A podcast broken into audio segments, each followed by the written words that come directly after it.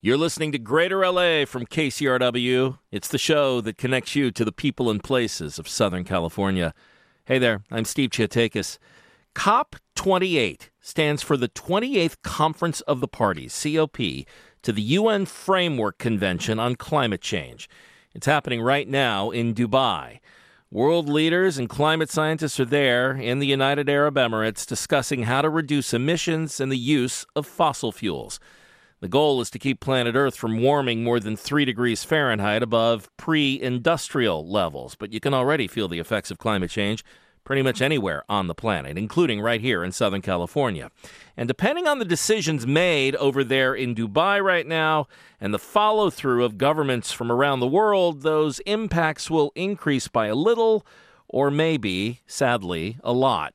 Alex Hall is an atmospheric physicist and professor at U C L A's Department of Atmospheric and Oceanic Sciences and Institute of the Environment and Sustainability. It's a long title. He's also the director of U C L A's Center of Climate Science and a contributor, by the way, to the fifth National Climate Assessment released by the White House just a couple of weeks ago. Alex, welcome to you.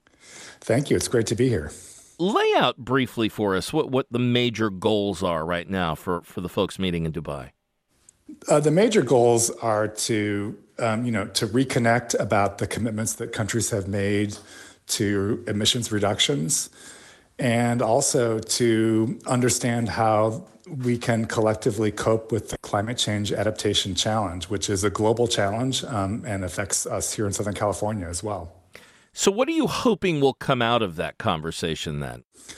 Well, you know, we, we want to make sure that countries are Um, you know, meeting their commitments to reduce um, greenhouse gas emissions. Those are those commitments were laid out in the Paris Climate Agreement, um, which is now nearly a decade old.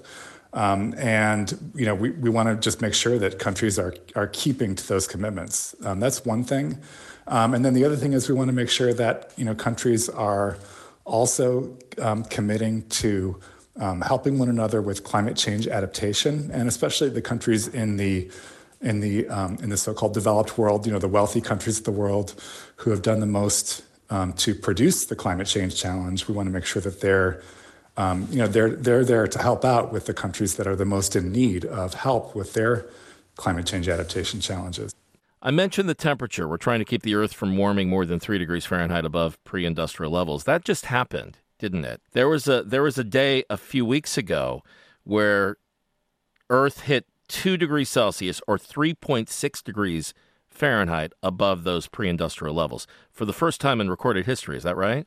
Yeah. Well, you know, we're experiencing an unusually warm year globally. Um, that's driven largely by the fact that we have an El Nino in the tropical Pacific, which is a naturally occurring phenomenon. Periodically, we get really warm temperatures there, and that's such a large area with such a large impact that it produces, you know, an impact on global temperature. And then when you lay that on top of the warming trend that has been associated with the increase in greenhouse gases, um, you know, when you combine the the natural variability of the climate system with the um, the human influence on climate, you know, you start to you start to hit these bump up against these thresholds. Well, I mean, as as a climate scientist, when you saw that, what was your reaction? It's really incredible to see the, um, the the the changes that we have predicted in the climate science community for decades now actually unfold. Um, so it's it's a very um, it's very disheartening, you know, to see these changes that we unfortunately predicted come come to fruition. It's it's all pretty overwhelming. And at a local level, I guess I would ask you, what are some of the changes that you're documenting here as a result of, of the changing climate? You know, I mean, that, that three point six Fahrenheit number was across planet Earth, but what about here in Southern California? What are we seeing and what can we expect?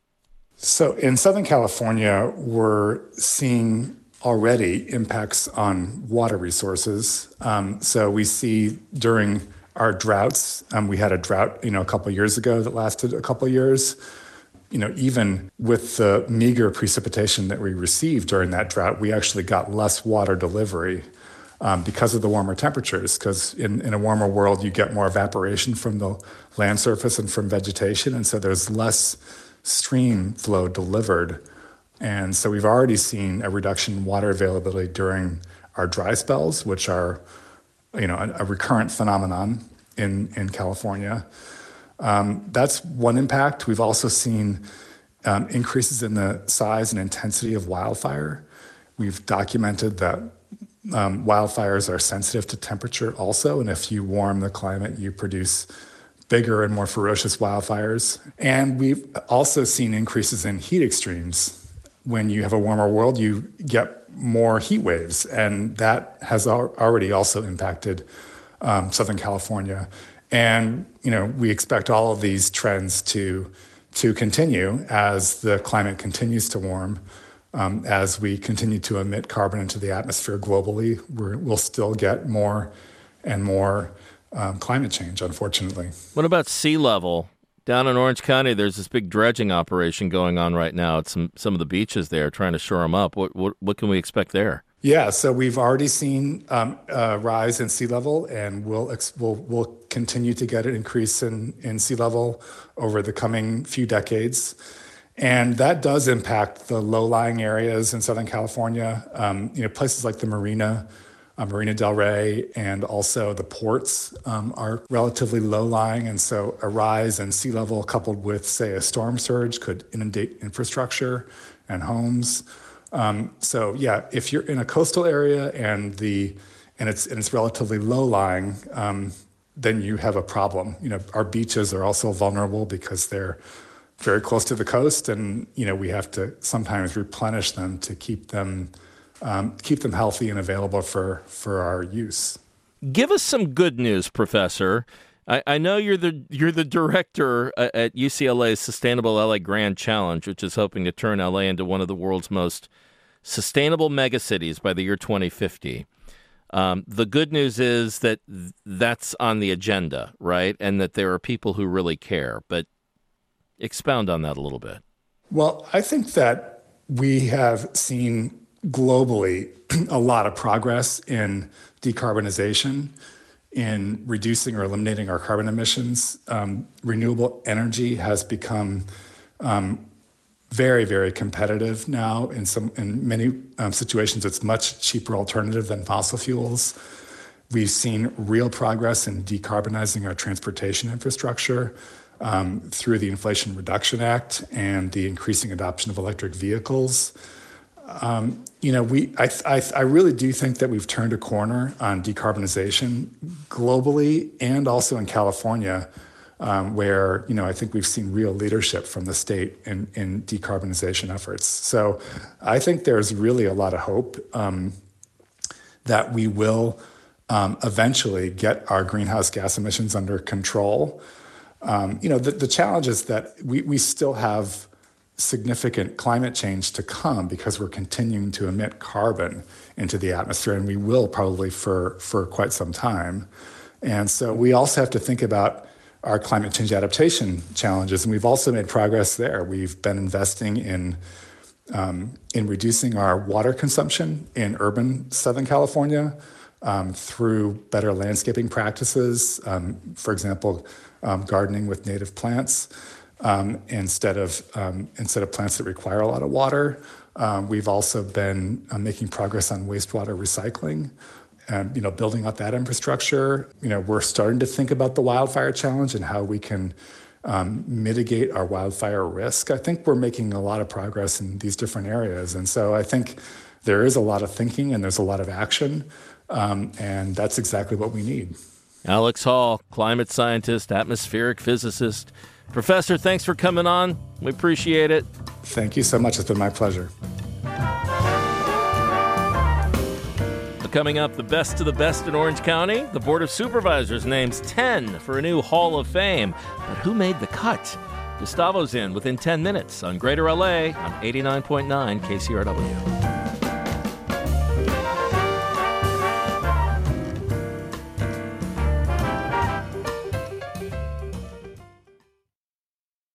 Introducing the K C R W donation car, designed to be recycled. This first-of-its-kind vehicle will save you time, space, and hassle by disappearing. Enjoy the luxury and comfort of turning your underused car into a donation worth hundreds, even thousands of dollars. The K C R W donation car, already in your garage, driveway, or on cinder blocks outside your house. Act now at K C R W dot com slash cars. You're listening to Greater L A from K C R W. I'm Steve Chiotakis. They're the unofficial backyard of Los Angeles, a popular and accessible place for you to hike and swim and enjoy the great outdoors. But unfortunately, all those visitors to the San Gabriel Mountains have started to take a toll on the local ecosystem as trash piles up at some of its most popular locations. Thankfully, thankfully, there's a group trying to help. You know, my mother used to say, always look for the helpers. A- anybody who is coming into a place where there's a tragedy. Oh, baby, how do you-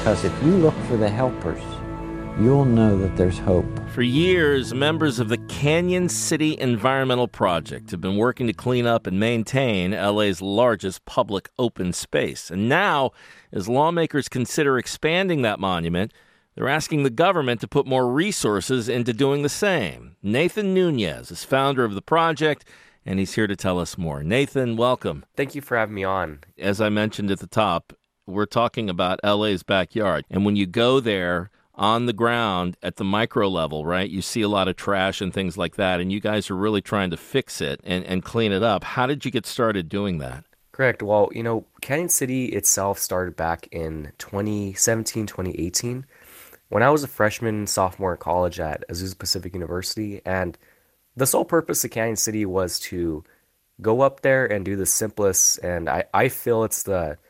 It's the simplest way to give back to, to land, right? To go pick up trash from other people. And that's how Canyon City started. So I brought together a group of, you know, many different diverse backgrounds, and we went up there and we started picking up trash. And it doesn't matter, you know, which which political side you're on, you know, which uh, what are your religious values, you know, whatever it might be. It's we're going up there to protect the land, to pick up the trash, but also, too, to bring awareness to these longstanding issues in the San Gabriel Mountains. And it's been publicized for sure. I know the L A Times did this big spread on how there were these huge garbage pileups, particularly around the East Fork of the San Gabriel River. And recently, because of some of these issues, and I, I couldn't believe this, voters actually put the entire San Gabriel Mountains National Monument on its no list, asking people not to go there. I, I, I wonder why it's gotten so bad over the years. I think you have to look at L A County, greater L A as a whole. We lack open green space within our urban dense areas, within our cities, within our neighborhoods. So people are looking for ways to get out into nature. And if a vi- if a video goes viral on TikTok or Instagram about a place in the East Fork of the San Gabriel Mountains, they'll see that. So people want to go up there and, and be in nature, but they want to access the river. You see the peak months of where people are going up, and it's in the summer, the spring, and the fall, specifically in the summer. So people are going up there for water, to get away from the concrete jungle, to experience nature. And then in addition to that, the other issues that we have is that the you know the U S Forest Service itself, the Angeles National Forest, does not have the funding to be able to manage these areas with the volumes that they're receiving. The Angeles National Forest's funding in twenty twenty-three is a little over six million dollars. That's not enough to be able to manage an area that sees four point five nine million visitors per year. You mentioned that they don't have the resources, the federal government, you know, in, in trying to make sure that these places are cleaned up. And, I, and in, in the middle of my brain, I keep thinking, well, if there's so much trash, I wonder if there are receptacles there, like, you know, trash cans. But then it's like if, if those get filled up, those need to be emptied and all of that. Is that the I mean, is that the problem? I mean, yes, it's money, of course. But even if you tried to put, like, garbage cans along the trail to get people, right, to, to do that, um, you still have to empty those garbage cans and, and take out the trash. Right. Well, you know, it, it comes down to infrastructure too, right? If if there's so many people in a given area, the land itself can only hold so many people. So th- the bottom line is there's just too many people in the East Fork. So there has to be a management plan that does control the number of people. So, you know, trash receptacles, yes, of course, you know, we need more of those. But at the same time, if those trash receptacles are vandalized within a day of them being restored, right, or them being put there, then you still have the same issue. So it comes down to how are they enforcing laws within these areas? How are they managing this area? What's the carrying capacity of this area? And do they have the funding to be able to do all of what I just mentioned?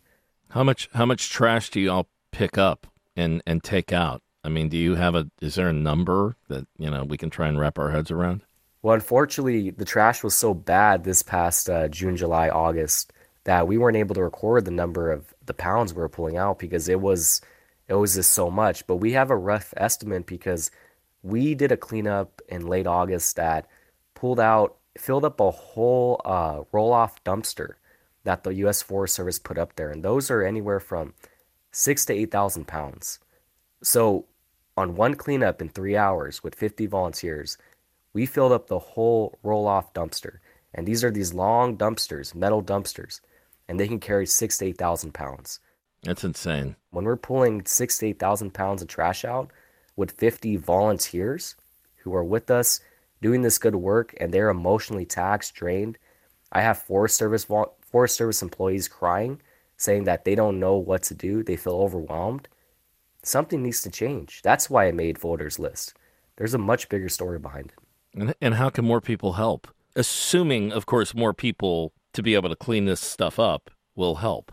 Right. I, I think I think the the best way is, you know, of course, I can plug my organization's Instagram and some of the other organizations who are doing the good work, right? But I also want to say that people need to let our politicians know that it's important that they address these longstanding issues. If you want a monument expansion, then you need to address these other issues with it. We need to support the Forest Service so they can have a carrying capacity, so they can better manage these areas. The people itself, we can put one hundred volunteers up there, and I've had a cleanup with eighty volunteers, and we cleaned up a lot. But again, that was four years ago, and it's not sustainable. So I would love people to come follow Canyon City E P on Instagram or East Fork's Golden Preservation and come support the work that we do. But I see a future where we don't have to do these cleanups as often because there's a bigger issue that needs to be addressed here. Nathan Nunez, founder of the Canyon City Environmental Project, working to clean up the San Gabriel Mountains, one trash pile at a time. You can find out more information on how to get involved at our website, K C R W dot com slash G L A. Nathan, thank you for all your work and, and to your organization as well, and happy holidays to you. Thank you so much. You as well.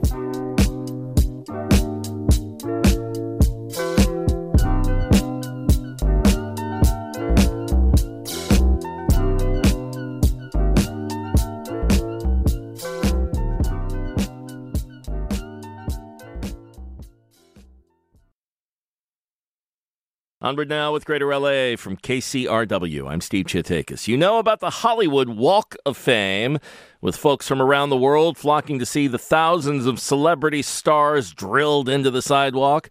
But did you know there's a Hall of Fame in Orange County? There is one now. The O C Board of Supervisors created one, and last week they announced the inaugural class of ten notable Orange Countyans. So who's in and who's not? Our O C Oracle, L A Times columnist Gustavo Arellano is here to talk about it. Hey, Gustavo. Hola, Steve. So what's the story with this brand new O C Hall of Fame? Who's behind it? And, and by the way, who decides who's going to be inducted into it? So the Board of Supervisors were in December, which means no one's really paying attention to stuff, and everyone's in a holiday spirit, so they decided we're going to create this Hall of Fame. So every year, there's going to be ten people inducted. This, for this first class, it was the supervisors among themselves who decided who the ten people were going to be, but in future years, there's going to be an ad hoc committee created by the Board of Supervisors that's going to be new every single year. And on top of that, uh, the, the supervisors, they could also uh, nominate five individuals. And yeah, I mean, hey, Orange County has its own Hall of Fame. Whoopee. Well, well t- ten notable figures. Do we have any names so far? It's an interesting class. Let's put it this way. So Greg Louganis, the Olympic gold diver, he was cool. You have Walt Disney, who never lived in Orange County, but it's Disneyland. I don't know about that one. Gwen Stefani, of course, no doubt. Anaheim girl, totally makes sense. Kobe Bryant, a guy who lived in Orange County, but of course, you know, L A saying, wait a minute, Kobe Bryant's not O C, he's L A. Uh, Amanda Beard, another gold winner, uh, you know, swimmer, Tiger Woods, Bill Medley of the Righteous Brothers. And then you get some developers, because, hey, Orange County, we we worship our developers. So Frank Zhao, one of the big developers of what's now Little Saigon. William Lyon, who most people outside of Orange County don't know, but he was huge in both uh, influencing the Republican Party here and also just developing a lot of South Orange County. And lastly, but not leastly, Hen- Henry Segerstrom, who developed South Coast Plaza and was a longtime huge philanthropist for the arts around the area. So will there be stars in the sidewalk? How how will these ten notable figures be be honored? Nope. When you go pay your taxes, uh, you go to the County Hall of Administration, and there you go. You could see the hall. I mean, it's it's so easy to make fun of, but in a way, I also think Orange County's finally realizing, like, people are truly interested in our history beyond just, uh, you know, Disneyland and palm trees and orange groves. And I could find a lot of problems with this initial list. But my hope is as the years go on, you start getting people who maybe most Orange Countyans really don't know, like the families who sued to desegregate Mexican schools back in the nineteen forties. That would be cool. Or like some other local heroes as well. There's already people upset that there wasn't a single Latino on this initial class, even though Latinos make up about thirty-five percent of the population. And there's also some to- egregious um, omissions that the Board of Supervisors themselves said, uh, we don't want to get into controversy just yet. So you're talking about, like, uh, Richard Nixon, right? Who, yeah, of course, came I mean, from Richard Nixon, Yorba Linda. Yeah. Quintessential Orange County boy, of course, grew up mostly in Whittier, but came back to Orange County. The Nixon Library is there. And if you want to talk about influencing Orange County, another person, obvious one, John Wayne. I mean, we have a, an airport named after him. And now you're not allowed to like John Wayne, but John Wayne lived his last decade in Orange County. He also, if you want to talk about the future of Orange County, all of his children are half Latinos. Uh, his his son-in-law, Greg Munoz, he was the first Chicano uh, judge on the Orange County Superior Court. So this was a man who, I think history in general, we can't just have Uh, unblemished heroes and sheroes. There needs to be complications here. So to not have Nixon and John Wayne, to me, it's already like, come on, like you're you're already playing politics here. Although to me, the irony is that it's a, you know, you had Republicans on the Board of Supervisors who could have easily put them in, and they decided not to. So I guess that's also indicative of Orange County change. And again, this will happen every year, right? So the list will grow. Oh, yeah. No, it's going to grow. Again, you're going to have an ad hoc committee every single year. My hope is that it's not stocked with people who only think history in Orange County, uh, you know, ended in like the nineteen sixties. And the criteria of, you know, who are like the people who are eligible, either they were born and raised in Orange County, they had business to do in Orange County, and then something that's really kind of weird, had one major life experience or won a big award in Orange County. I have no idea what that means. But hey, this is why citizens should be paying attention to their history, and they should be uh, sending names in to the Board of Supervisors for future consideration. Will there be a ceremony for these first ten, you know, like with bunting everywhere and music and all that stuff? They should really bring in Gwen Stefani to do a solo performance, to do a concert right there. There you go. Yeah, right in front of the Board of Supervisors. There is going to be a ceremony. There's going to be an unveiling to all that. Who'll show up? I mean, it remains to be seen. Gwen Stefani, even though she hasn't lived in Orange County for a long time, she always represents Orange County. She did the farewell uh concert at the late great Irvine Meadows. She was there at the Arrowhead, uh, now the Honda Center, for its thirtieth anniversary. So, I mean, if you want the young people to show up, then you're going to bring in Gwen Stefani. But it remains to be seen who will show up. But I think residents should. And again, if if we're if Orange County is finally truly going to celebrate its history, then let's make sure it's a history that is truly inclusive and truly tells the truth. No doubt. Exciting times ahead. You see what I did there? Exciting times ahead. Love it. Yeah. Gustavo Arellano, columnist for the L A Times, our insider, of course, our oracle for everything O C. Gustavo, thanks. Gracias.